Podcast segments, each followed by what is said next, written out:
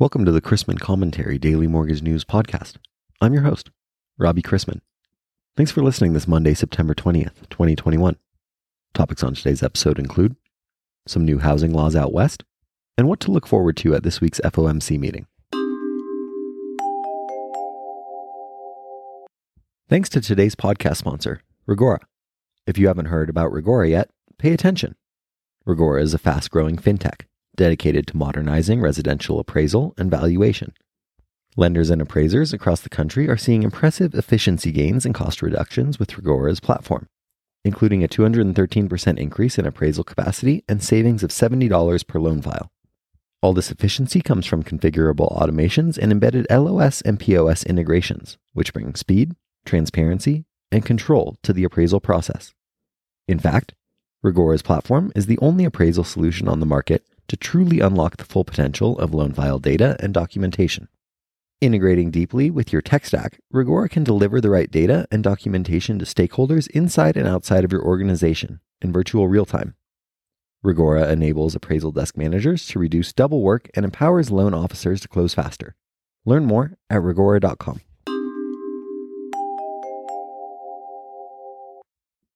Someone asked me if I had plans for the fall. It took me a moment to realize they meant autumn, not the collapse of civilization.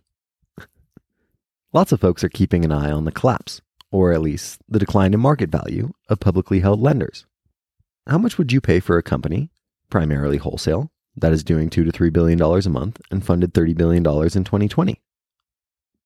That well-run company, FAM, is valued at less than 300 million dollars.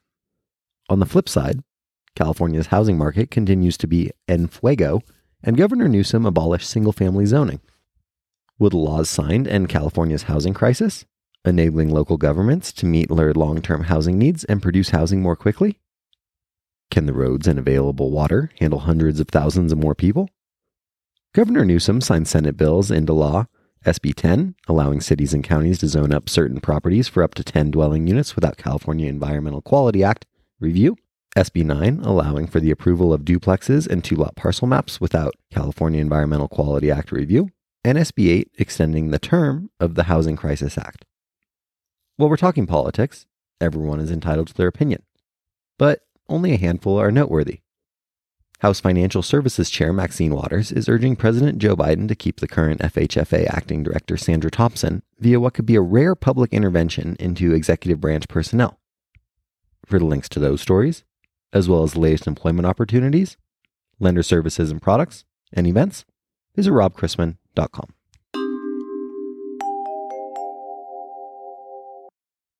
We are almost into the final quarter of the year, and the long term effects of COVID on U.S. businesses are obviously yet to be determined.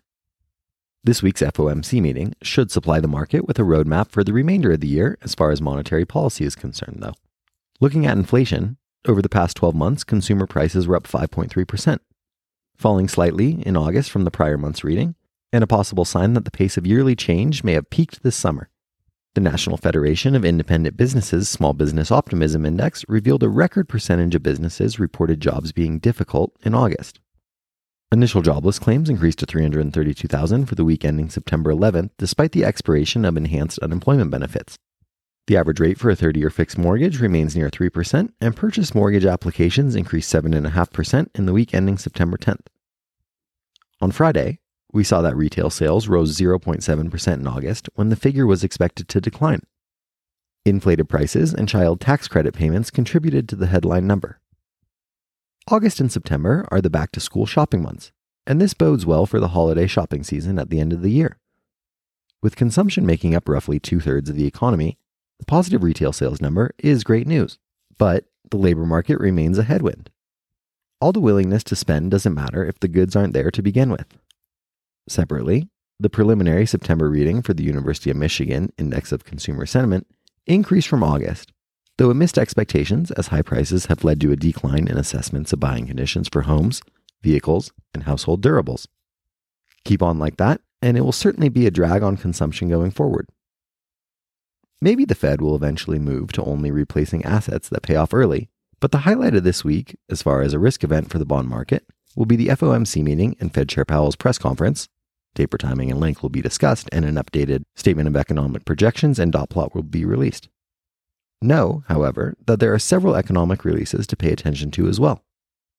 Some highlights this week are Markit PMI, September flashes, and over $65 billion of Treasury auctions. Today is rather quiet with just the September NAHB Housing Market Index, which will give a gauge on homebuilder sentiment later this morning. We begin the week with agency MBS prices better by an eighth to a quarter, and the 10 year yielding 1.32% after closing Friday at 1.37% on more Delta variant nervousness. Let's wrap up with a joke and some housekeeping. So, I was at the store earlier with my service dog. The lady in front of me at checkout had about $200 worth of toilet paper in her shopping cart. With an attitude, she asked me what type of dog I had. I told her it was my service dog. Then she got really snarky and retorted, I knew that. What type of service? I said he was BLD. By now, he was licking her face and hands, being super friendly. She asked, What is a BLD? I told her it stood for butt licking dog. She responded, Butt licking dog?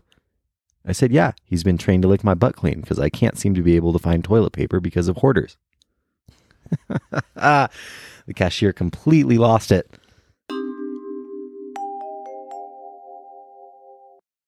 Thanks again to this week's sponsor, Reggora. With Reggora, lenders can reduce work for appraisal desk managers while speeding up appraisal turn times. And it's easier than you might think to implement. If you'd like to learn more about how your organization can benefit, visit reggora.com. That's R E G G O R A dot com.